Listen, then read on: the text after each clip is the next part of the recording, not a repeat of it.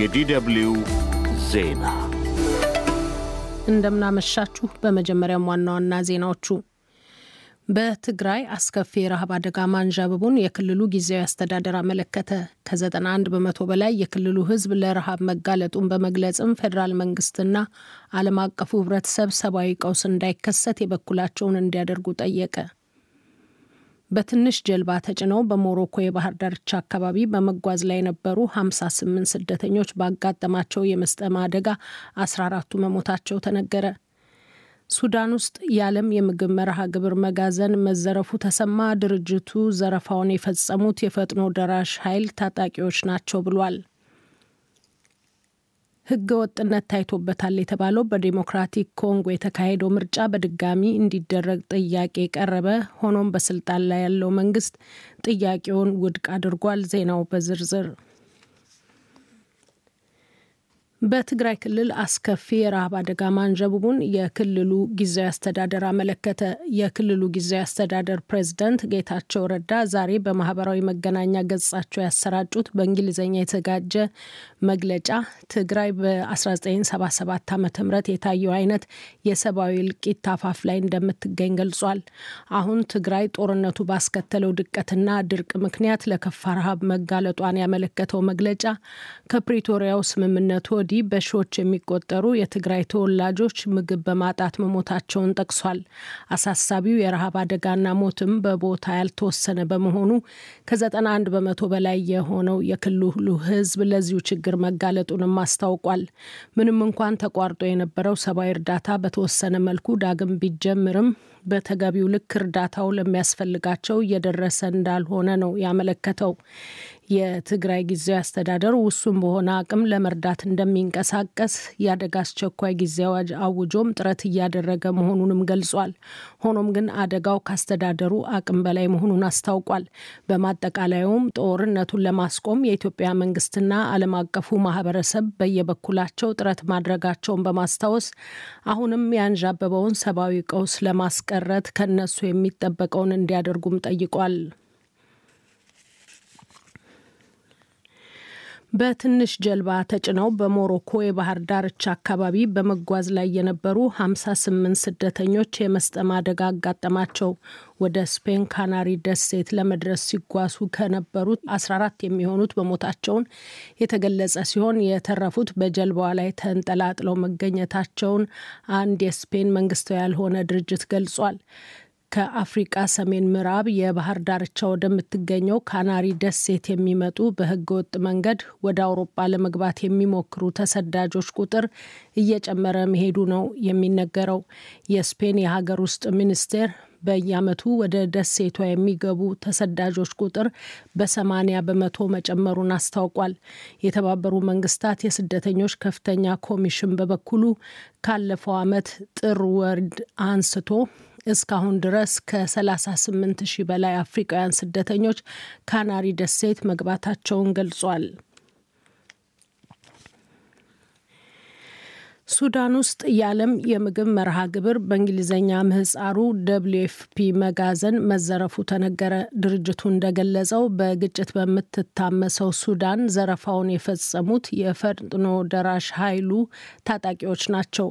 ባለፈው ሳምንት የመጨረሻ ቀናት የተዘረፈው አልጃዚራ በተባለችው የሱዳን ግዛት 1.5 ሚሊየን ለሚሆን ሕዝብ የተቀመጠ እህል፣ ዘይትና ጥራጥሬ እንደሆነ ድርጅቱ መግለጹን የጀርመን የዜና ወኪል ዲፒኤ ዘግቧል። ከዚህም ሌላ በምግብ እጦት ለተጎዱ 20 ሺህ ህጻናትና የሚያጠቡ እናቶች የሚከፋፈል የተለየ ሬሽንም አብሮ መዘረፉን ነው ዘገባው ያመለከተው። የምስራቅ አፍሪካ የድርጅቱ ዳይሬክተር ማይክል ደንፎርድ ተስፋ ለቆረጠውና ከጦርነት ለሚሸሸው የሱዳን ህዝብ ወሳኝ የሆነው እርዳታ ተዘርፏል። ይህ ሊቋቋሙት የማይቻል በመሆኑ መቆም አለበት ብለዋል። በፈጥኖ ደራሽ ኃይሎች በተያዙ አካባቢዎች ሰብአዊ እርዳታ፣ የረድኤት ሰራተኞችና የስራ ቦታዎች ዋስትና ሊኖራቸው እንደሚገባም አሳስበዋል። አድማጮች የምትከታተሉት የዶቼ ቬለ DW ን ዜና ነው።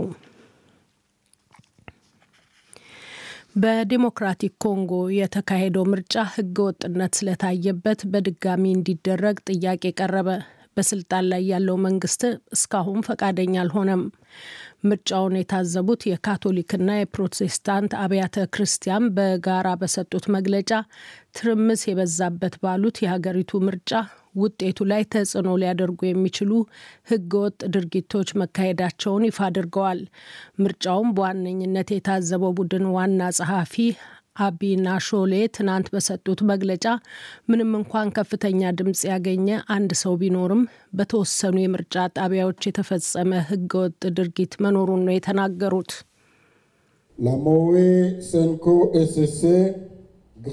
የምርጫ ታዛቢው ተልዕኮ በተጓዳኝ ላካሄደው የድምፅ ቆጠራ ምስጋና ይግባውና አንድ እጩ ከሌሎቹ በሰፊ ልዩነት ብልጫ እንዳለው አስተውሏል።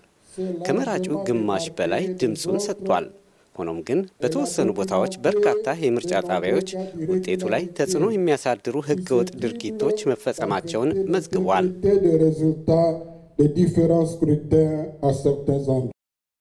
ይህን ተከትሎም የሀገሪቱ ተቃዋሚ ፓርቲዎች አወዛጋቢው ምርጫ በድጋሚ እንዲካሄድ ቢጠይቁም የሀገሪቱ መንግስት ጥያቄያቸውን ውድቅ አድርጓል። ጊዜያዊ ውጤቱ በስልጣን ላይ ያሉት ፕሬዝዳንት ፌሊክስ ቼሴኬዴ የመሩ መሆኑን ቢያመለክትም ተቃዋሚዎች በድምፅ አሰጣጡና ምርጫው ላይ ተፈጽሟል የተባለውን ግድፈት በመጥቀስ እንደማይቀበሉት እየገለጹ ነው። በመንግስትና በተቃዋሚዎች መካከል የተፈጠረው ውዝግብም ወትሮም በጸጥታ ቀውስ ውስጥ የምትገኘውን ሀገር ወደ ባሰ አለመረጋጋት እንዳያስገባት ስጋት አለ። ባለፈው ሳምንት የተካሄደው የምርጫ ውጤት የፊታችን እሁድ ይፋ ይደረጋል ተብሎ ይጠበቃል። በፖላንድ የአየር ክልል በዛሬው ዕለት የታየው በራሪ አካል የሩሲያ ሚሳኤል ሳይሆን እንደማይቀር የሀገሪቱ ባለስልጣናት አስታወቁ። የሩሲያ ነው የተባለው በራሪ አካል ከዩክሬን አቅጣጫ ወደ ፖላንድ የአየር ክልል መግባቱ ነው የተገለጸው። የፖላንድ ጦር ኃይል አዛዥ ቪስላቭ ኩኩላ ከራዳር ያገኙት መረጃ የሩሲያ ሚሳኤል መሆኑን እንደሚያመለክትና የአየር ክልላቸውን ለቆ መውጣቱን ለአዣንስ ፍራንስ ፕሬስ ተናግረዋል። ሌላኛው የፖላንድ ጦር ኃይል ባለስልጣን በበኩላቸው ሚሳኤሉ በሀገሪቱ የአየር ክልል ለሶስት ደቂቃ ብቻ መቆየቱን ገልጸዋል። ተዋጊ ጀቶች እንዲያመክኑት መላካቸውን፣ ሆኖም ለአጭር ጊዜ ብቻ በመቆየቱ ያሰቡትን እንዳልተሳካ አመልክተዋል። አክለውም በዩክሬን ላይ የሩሲያ የሰው አልባ አውሮፕላኖችና ሚሳይሎች ጥቃት በመብዛቱ የፖላንድ የአየር መቃወሚያ መሳሪያዎች በተጠንቀቅ እንዲቆሙ መደረጉን ገልጸዋል። ፈረንሳይ በመጪው እሁድ የሚከበረው ጎርጎሮሳዊ አዲስ ዓመት 2024ን ዋዜማ ምክንያት በማድረግ በሀገሪቱ የጸጥታ ይዞታዋን ማጠናከሯን አስታወቀች። የሀገር ውስጥ ሚኒስትር ጌራልድ ዳርማኒኒ ዛሬ ይፋ እንዳደረጉት ባለው ከፍተኛ የሽብር ጥቃት ስጋት የተነሳ በሳምንቱ መጨረሻ ጸጥታውን ለመቆጣጠር የሚሰማሩ ወታደሮችና ፖሊሶች ቁጥር ከፍ ይላል። ዳርማኒኒ እንዳሉትም በመላው ሀገሪቱ ዘጠና ሺህ የሚሆኑ ፖሊሶች እንዲሁም አምስት ሺህ ወታደሮች ለዚሁ ተግባር ይሰማራሉ። ለፓሪስ ከተማ ብቻ ስድስት ሺህ ፖሊሶች ተመድበዋል። የሀገር ውስጥ ሚኒስትሩ ከፍተኛ ቁጥር ያላቸው ፖሊሶችና ወታደሮችን ለጸጥታ ጥበቃው ለማሰማራት የወሰኑት እስራኤልና ፍልስጤም ላይ የሆነ ባለው ወቅታዊ ግጭት ምክንያት የሽብር ጥቃት ስጋት መኖሩ ግልጽ ስለሆነ ነው ማለታቸውን ሮይተርስ ዘግቧል። የአውሮፓ የጸጥታ ጉዳይ ባለስልጣናትም በተጠቀሰው ምክንያት የሽብር ጥቃት አደጋ እየተባባሰ መምጣቱን መግለጻቸውንም አመልክቷል። ይህ ዶቼ ቬለ ነው።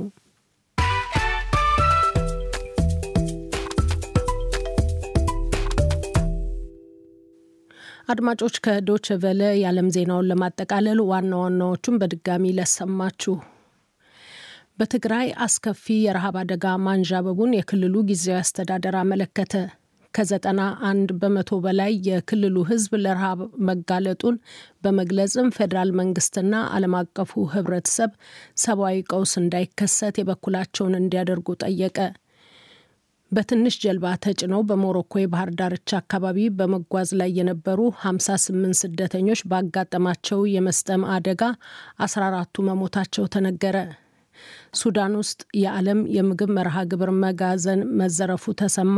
ድርጅቱ ዘረፋውን የፈጸሙት የፈጥኖ ደራሹ ኃይል ታጣቂዎች ናቸው ብሏል። ሕገ ወጥነት ታይቶበታል የተባለው በዴሞክራቲክ ኮንጎ የተካሄደው ምርጫ በድጋሚ እንዲደረግ ጥያቄ ቀረበ። በስልጣን ላይ ያለው መንግስት ግን ጥያቄውን ውድቅ አድርጓል። ዜናው በዚሁ አበቃ።